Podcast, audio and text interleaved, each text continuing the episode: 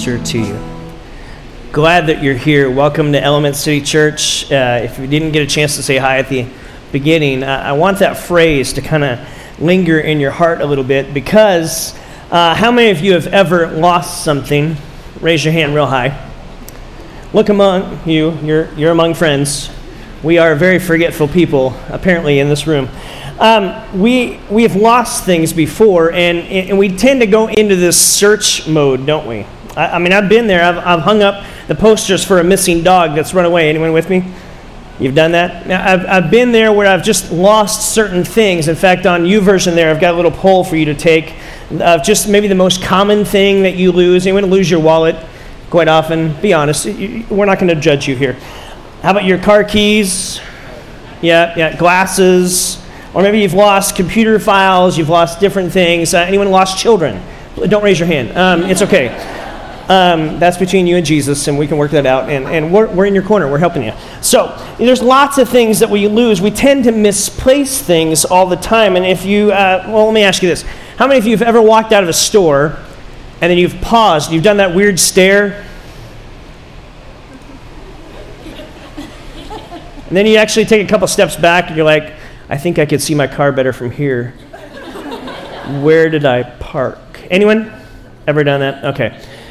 Maybe a lot of times Phoenix Airport's pretty bad for that if you if ever fly out of there and, and there's different things and, and you end up going into the search mode instantaneously because you know what you've lost has value to you and so you're like, well, I lost it. I, I got to go find it because like it's important to me. And so you do that. And I thought of that as I was watching my kids hunt Easter eggs this morning. It was pretty sweet to see that. And then I thought, you know, maybe kids shouldn't have all the fun. So do you want to play a game? Underneath a few of your chairs, there's some lucky Starbucks cards for you. So you may want to look. I'm just just saying. Someone five of you here are actually going to get to play a game and win. If you have it, if you found it, raise it up real high. We got some winners here. We got some people that are still. Mark, you got a, is that a Tootsie Roll? You got a Tootsie Roll. That's fantastic. Anyone want to trade a Starbucks card for a Tootsie Roll? I didn't think so, but you got it. Sweet. And you got one over there? Awesome. It should be five of you. And uh, for the rest of you, just, I know there's going to be people that stay afterwards. They'll be like, I know there was a sixth one. I just know it. It's only five bucks, okay? So it's not that big a deal. But, you know, it's cool. So congratulations. Happy Easter to you. Um, you know, the search mode is a big deal. And sometimes it's simple things like a $5 Starbucks card, and that's cool, and it makes our day, and that's awesome. But sometimes searching for things actually goes to things that are deeper, more significant, doesn't it? Because the truth is, we all search, and there's studies of just how forgetful we are, and, and it's simple things like things we leave on an airplane to more significant things like searching for relationship and connection and security. And don't you know people, raise your hand, don't you know people who spend a lot of their energy trying to find security or trying to find acceptance or approval? And the truth is, you're on that search as well. So am I. In fact, we, we all kind of go on that search, not just for trivial things and simple things, but for deeper things as well, don't we? And we take that search really serious, and we spend a lot of effort and a lot of energy to try to go after pursuing those things in life that will meet some of those internal drives and some of those internal needs that we have. And I know a lot of people that, that spend a lot of energy chasing after a lot of different things, trying to fill that need, and yet they wind up more empty in the end.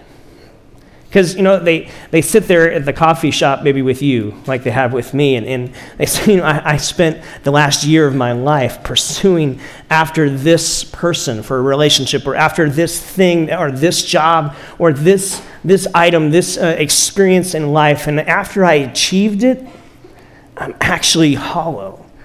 And I'm more empty than I was even a year ago. And the truth is, if it was just you and me at Starbucks hanging out, I bet we could have a conversation where we could be real with one another and say, I, I, bet you've been on a journey similar, where some of those searchings didn't really wind up finding what you were really looking for. Because I've been there.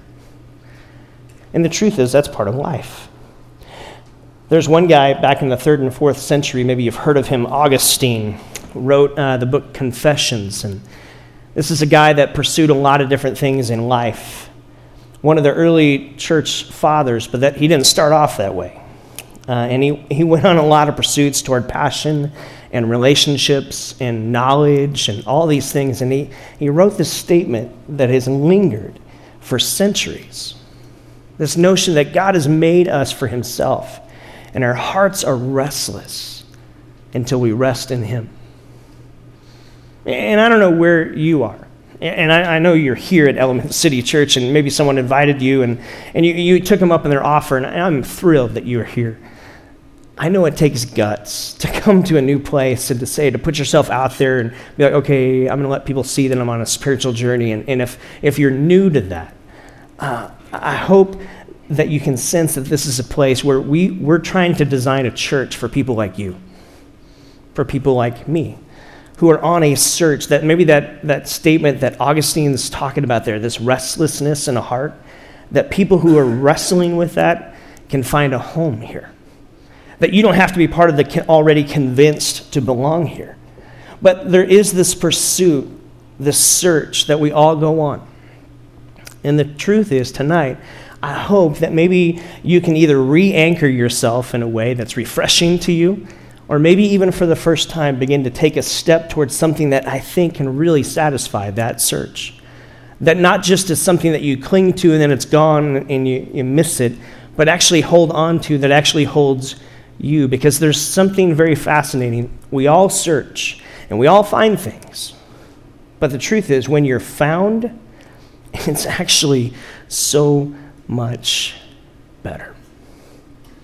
And so tonight, uh, as we celebrate Easter, I want to look into a story of, uh, of someone who searched that very first Easter a long time ago. In fact, if you're kind of new to the Bible, there's this movement of Jesus that's been building back way back in the first century. That Jesus shows up on the scene and, and he, the way he's teaching, the way he's talking, and he does these healings and he does miracles, and he, he's just something very profound about him. You probably read about him. You probably heard things about him. You, I'm sure heard people talk about him, maybe in a negative way, but you you know something about him. And this whole movement is, is, has been gaining traction and gaining momentum all the way up to Jesus making his way after that third year of people following him into Jerusalem. And what Christians call Palm Sunday, which is what we celebrated last Sunday, the crowds in Jerusalem, two million strong, are just cheering his name. And they're so excited because in their mind, here's what they think is happening Jesus is going into Jerusalem and he's going to overthrow the Roman rule. See, they've been oppressed underneath this Roman rule and people ruling over them, and, and they've got to pay these taxes, and they've got to, it's just life is kind of grim for them. And they're searching for something. And so they're hoping that Jesus is this political hope. But see, Jesus and his kingdom and the life he calls people to and the life he invites people to is not a political thing it's actually so, something so much deeper and better and, and greater than even that. And so Jesus makes his way, and people are praising his name, and there's this one individual. Her name is Mary. And see, what you have to know about Mary's story is, is Mary was in this pursuit of a lot of different things. Some of the stuff we talked about. Some of these searchings for these longings, these deep desires we all have in humanity and in the human heart that's just bred into each one of us. And she's pursued this and tried a lot of different things and come out empty. And then somewhere along the way, her, her path crosses with this guy, Jesus. And there's something about the way he teaches and the way he talks about life and the way he talks about this life with God that you can actually have a life with God. And, and people are like, what? Because they, they've grown up in this religious system where it's all about these rules and you got to achieve and you got to earn and you got to you got to keep the favor of God and you've got to win the favor of God. And see, when you, you live under that kind of structure, what you realize real fast is probably what you would already jump to conclusion is that uh, you fail. You come up short. Because next to a perfect holy God, I mean, how in the world am I supposed to compete with that? How am I supposed to achieve perfection? Anyone here ever struggle with that? There's, there's just no way. If we were just honest, we'd say, yeah, I, I'm, I'm broken. I miss the mark sometimes. And so Mary in her story is intersects this path with Jesus. And all of a sudden she finds this acceptance and this approval and this welcomeness into this relationship with this Jesus guy that begins to change everything for her. In fact, life begins to make sense for her. For the very first time, she's finding something and being found by someone that she's never experienced in life. And see, that week didn't, you know, didn't keep with all the cheers and all the excitement and all the people praising Jesus because something went terribly wrong. In the mind of all of those who were followers of Jesus, in the mind of everyone who was kind of trumped up and say, we're going to overthrow Rome, something happened that week. That's what we celebrate, Easter. And it's, it's kind of this weird celebration because it's not like a celebration at the end of a basketball game where you, you win. And you're like, it's awesome. And, and you keep going up. It's this idea of the story of Easter is the story that was going up and then all of a sudden just falls off a cliff. And it doesn't make any sense because this Jesus guy that people are praising and singing uh, songs about him and saying, This is our Messiah, all of a sudden, three, four days later, all the cheering's gone. And all the applause has stopped. And the crowds have kind of dispersed, and there's new crowds that are gathering around, and there's new phrases people are saying. And he's going before this mock trial, and he's, he's being accused of things that he never did, and there's false accusations. And pretty soon, the rulers who are in charge are yelling simple words like, Crucify him. Can you imagine Mary? She's been on this search and finally found not this thing, not this philosophy, but this person who she's banked her whole entire life on. Reoriented everything around her, around him, and how he's meeting her needs, and life is beginning to make sense. And all of a sudden, this relationship with God thing begins to, to become a little more clear. And then all of a sudden, this, this cry of crucify him. And pretty soon she's seeing Jesus hanging on a cross and breathing his last breath. And they take him down from that cross and they put him in this tomb and they seal it up. And what was last Sunday turns into that, what we call as Christians, Good Friday, which really good. It's good in a way, in a spiritual sense, but if you just look at it from a humanity sense, he's killed. How can that be good? And then Saturday, this silence, and there's nothing. This movement that's been building, this momentum is just all deflated, it seems like. So it's Sunday morning, and, and Mary's going for a walk. And she's walking to the one place where everything she's ever found to be true used to be. And so she's walking to where they lay this body of Jesus. And can we just pick up the story? And you read along with me as she's on this search. And so in John chapter 20 is where I'm reading from. If you have a Bible, you're welcome to follow along. It's on your phone, YouVersion, if you want to follow there. If not, it'll be on the screen. But in John chapter 20, here's the story. So it's, it's a quiet Sunday morning. The crowds have dispersed. All the momentum is just, all the air out of the balloon of this Jesus movement is just gone and she doesn't know what to do. So she's really just going back to this tomb to maybe try to figure out how to go forward in life. And here's what happens. Early in the first day of the week, while it was still dark, Mary Magdalene went to the tomb and saw that the stone had been removed from the entrance. See, we know the end of the story, but she doesn't. Because the story is unfolding in the moment she's in. And so she's walking up, and all of a sudden, this stone that was rolled in front of this tomb is gone. And she looks in, and the body is gone. And her first thought is they've stolen the body of the only person who ever made life make sense to me. And he's gone. So, verse 2 removed the entrance. So she came running to Simon Peter and to the other disciples, those other close followers and friends of Jesus and to John, the one Jesus loved, and he said, They have taken the Lord out of the tomb, and we don't know where they've put him. And so this begins another pursuit as James and John run back to this tomb and they look in, and, and, and you can read the rest of those words there. And there's just this, this hollowness that seems to hang over this moment. As in her mind, they've just stolen the body. I mean, okay, you already killed him. Why are you taking this body? It's just, I just wanted to come and maybe try to get some sense of how I'm supposed to move forward. And now I can't even seem to get that. And so she's back there. Uh, Peter and, and, and John are there. They leave the scene. There's interesting things going on. It doesn't make a whole lot of sense. They still did not understand the scriptures that Jesus had to rise from the dead. Verse 10 The disciples went back to their homes, but Mary, notice what Mary does. Mary's just hanging around because she's on a search. She's just searching. I just, I need some closure. I need to know what the next step is. I just, I need to know. I, the one thing I found is now gone. So the disciples went back. Mary stood outside the tomb crying, and as she wept, she bent over and looked into the tomb. And she saw two angels in white seated where Jesus' body had been, one at the head and the other at the foot. And they asked her this question Woman, why are you crying? See, they know the end of the story. Why are you crying? And she's like, listen to her words. You can just hear the agony in her voice. They have taken my Lord away, she said, and I don't know where they've even put him. The one thing I've found in life is gone again, even worse than watching him die. I can't even find him. How do I find what I'm looking for? At this, she turned around and saw Jesus standing there, but she did not realize that it was him.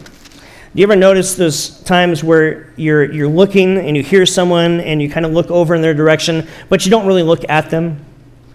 And so you're kind of looking out of your peripheral and you're just so distraught and so caught up in this moment, and that's really what's happening. And all of a sudden, this figure, who she doesn't realize is Jesus, begins having a conversation with her woman. He said, Why are you crying? It's interesting. Why are you crying? Twice. Who is it that you are looking for? Thinking he was the gardener, she said, Sir, if you have carried him away, tell me where you have put him, and I will go get him. Now, how is she going to move his giant dead body? She doesn't, she hasn't figured this out yet.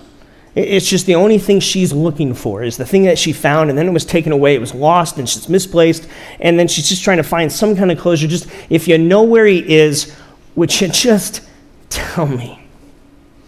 And then I love this next verse, verse 16. It's a great verse of hope. Jesus, because he's Jesus, she doesn't realize it yet, just says her name Mary. Mary. And in that moment, her full attention goes over to this gardener and she realizes okay, this isn't a gardener. This is the person that I've found and that was taken from me. And this is the person that I'm looking for. This is Jesus. And she yells out, Teacher, in Aramaic. There's this teacher, and she runs and she clasps onto him. And, and there's this beautiful moment. See, when you hear your name, everything changes, doesn't it? You know that from growing up. Sometimes in a negative way, right? It's when you hear your name and even your middle name, then you know it's really going bad, right? When you hear your name, everything changes. But here's the other truth in a positive way. When you hear your name, everything changes. It's like being, uh, it's not really a name at the DMV, but when you finally get your number called, and you're like, that's me. I'm the winner. Window 14A and you run up there. Or just, you know, you, maybe you've entered a contest and, and they pulled out your ticket and they call your name. And everything changes, doesn't it? There's something about your name that just matters.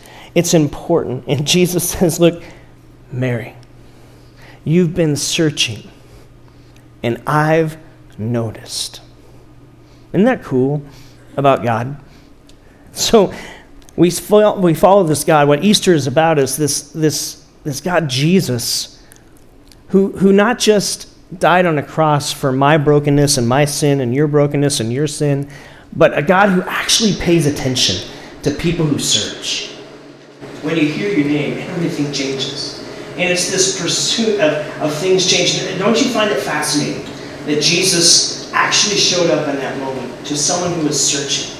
To someone that was pursuing, trying to be found again, and to find the one thing. And the beauty of this is Jesus' first words are a question. There was an interesting um, opportunity that maybe a, uh, a, children's worker in a church a few years ago was saying, hey, uh, they're talking about Easter, they're talking about the crucifixion, they're talking about Jesus being in the grave, they're talking about the resurrection Jesus coming back to life, and then how all of, all of history hinges on this moment. And uh, the, the teacher said to the third grade class, you know, who, who knows what Jesus' first words after the resurrection were? And Bethany in the back row just shot her hand up and she jumped up and she's like, I know, I know, I know. And they're like, well, we'll pick you, Bethany. What did he say? She's like, ta-da! and I thought, man, if I was Jesus, that would be so me. I would totally do that. I would be like, hey, YOLO, whatever, I'm back. Like, ta-da, ah, here I am. But not Jesus. He doesn't call attention to himself. That's what I would have done. I would have made a big scene, made a big spectacle. I would have rented a dance hall and invited people randomly to some party and be like, ta-da! But Jesus, he's actually in the middle of a garden. Someone who's searching. And he calls her by name. Now listen, doesn't that remind you of something? Remember Genesis? in the story of the creation of mankind and how we broke covenant with God and we chose our own way and we chose against what God was. And, and humanity, Adam and Eve, what did they do? They went into hiding, right? Where? In the garden. And they're hiding in the garden, and God comes walking in the cool of the day, and He's calling out to His people, to His creation in a garden. And here we have Jesus showing up in a garden, calling a person by name. Mary, you don't have to search anymore. Mary, I'm right here. And I wonder if maybe some of you might be hearing your name. That maybe somewhere in the echo of your heart or your mind, deep within, there, there's just this notion deep within you. I just I wish God would call my name. Because Jack, you don't understand my life. You don't understand what I've had to go through. You don't understand the obstacles I've had to overcome. You don't understand the, the junk that's been done to me and the hurt and the pain. And I want to say I probably don't. I probably don't. And I'd be lying to tell you I did. Because your story is different from mine. But here's what I do. I follow a God who searches for people and who knows their name. That is what Easter is about. And friend, He knows your name. And He is not far off. In fact, He is actually closer than you realize. And He's not yelling to the, He's actually whispering your name. And I believe that I follow a God who still whispers names. I met a few ones recently. And God's still in that business. And so everything changes for Mary. She goes running back to tell the disciples. It's fascinating that Jesus reveals himself. His very first uh, revelation of himself, his person, is to a woman. That's fascinating. In the first century, that was unheard of. Women were not valued in the first century. But yet Jesus says, No, the first person I'm going to reveal myself to is Mary because Mary is searching. And it's, it's great to search and it's great to find. But you know what's better? To be found. And Jesus says, I'm the God who finds you so that you can be found. And that you can now live life as a found one. And that creates a whole new foundation of life. And for many of you who are followers of Jesus, what I want you to hear tonight is that you are a found one. Live out of that majesty and out of that beauty and out of that security, you are found by the creator of the universe. And that gives you a new identity to build from. And that's what we're going to actually spend the next five weeks looking at in Romans chapter 8 is this, this notion that as a found one, you have a new foundation to build on.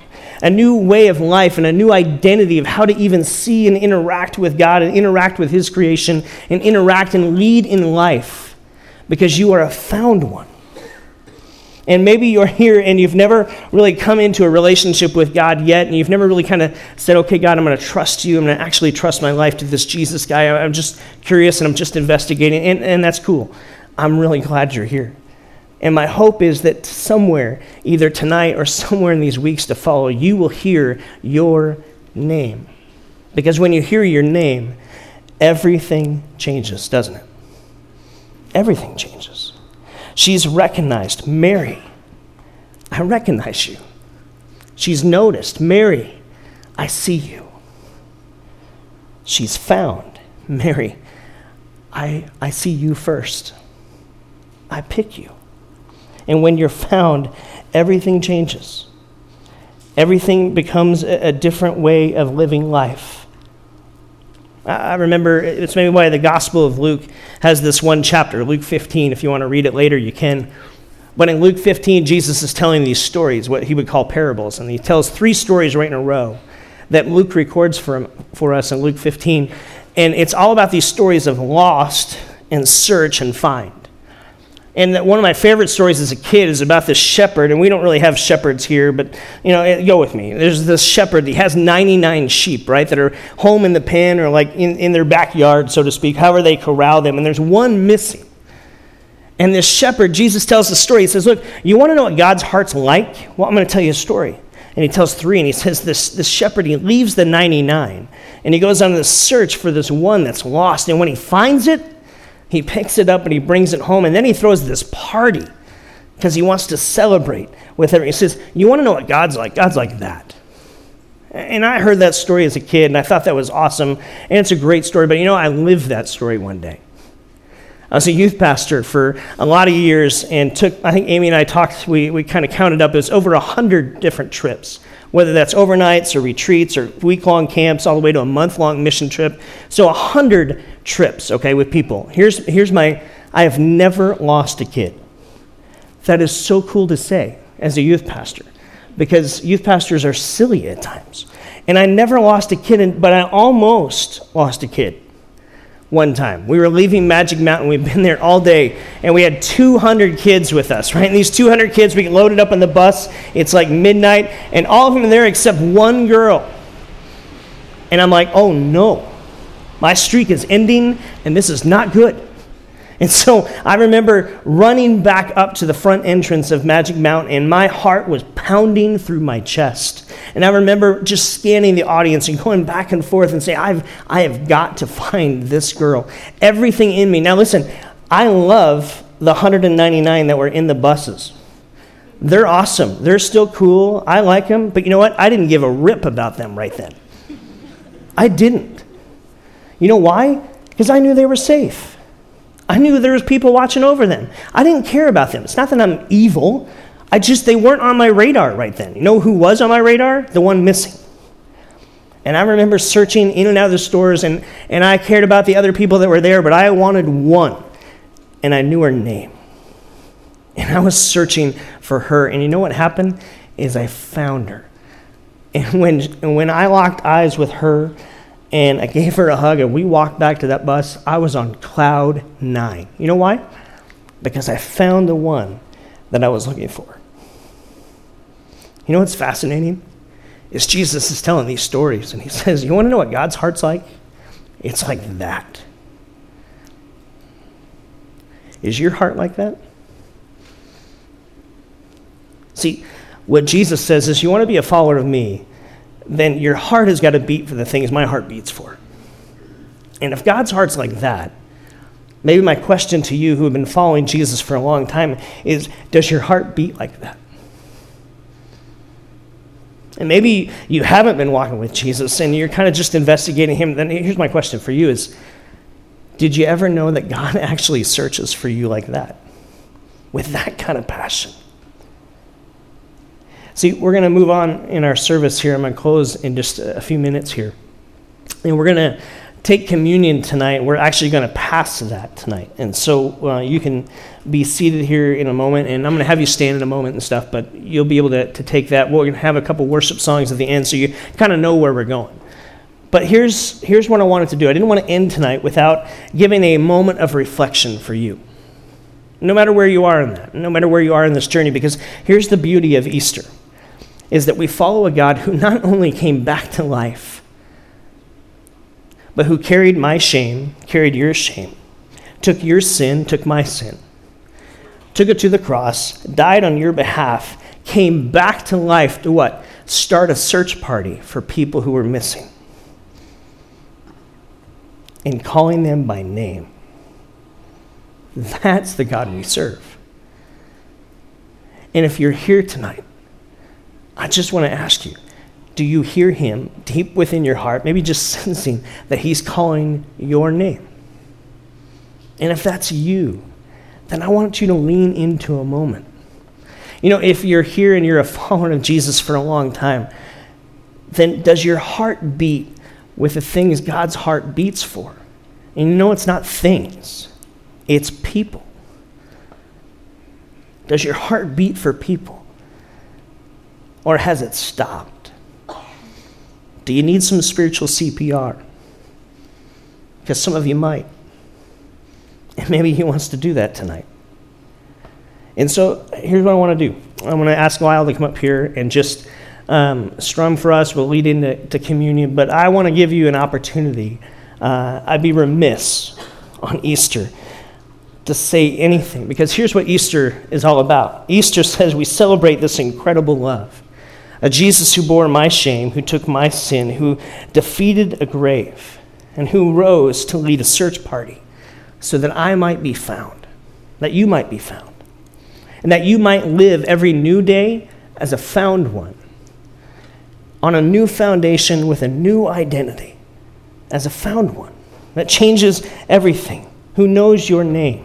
I love this. Is we're reading from the Gospel of John. I love uh, how John starts off his gospel. Can I just read you this? He's talking about Jesus in the very beginning, right? He says, In the beginning was the Word. He's speaking of Jesus. In the beginning was Jesus. He was before anything. He goes on and he gets down to verse 11, verse 12 of chapter 1. He says this He came to that which was his own, but his own did not receive him. Meaning he showed up in the scene and people missed him. Because you can miss him.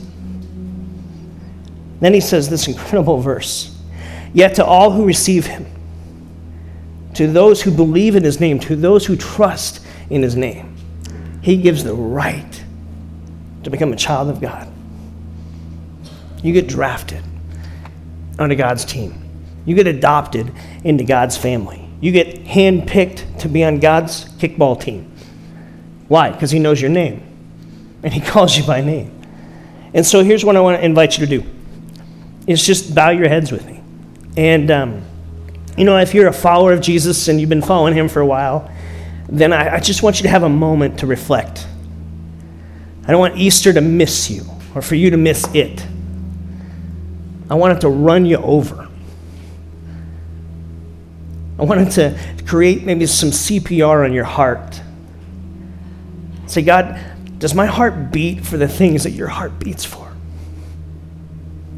And if it doesn't, then just own that. And say, God, would you help revive that within me? Take a moment, if you're a follower of Jesus, and just thank Him that He knew your name and He called you. And if you're here, maybe you've never come to a place where you've said, okay, I've been doing this religion thing, I've doing this, been doing this pursuit thing, I've been trying to live good, I've been trying to earn my way into a right relationship with God, then I want to say to you, stop, because you can't. But here's the beauty of Easter is Jesus showed up in a garden in the mess where Mary was. He asked a couple questions and then he called her by name. Is he calling you tonight? Is he calling you, Steve? Come home.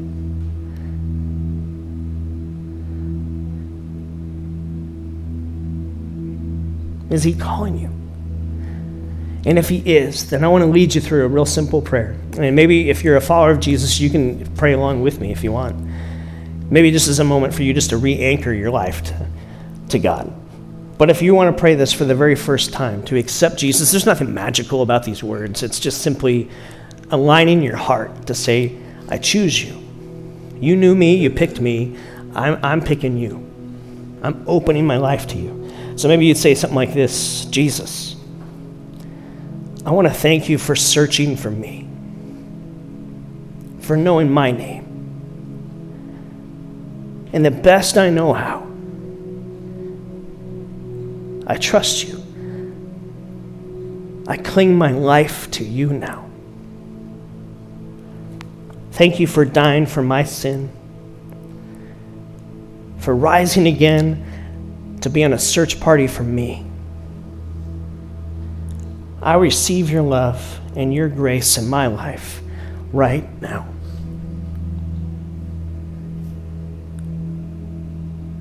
Friend, if you prayed that for the first time, then I want to be the first person in this world, on this planet, in this hemisphere to welcome you to the family of God.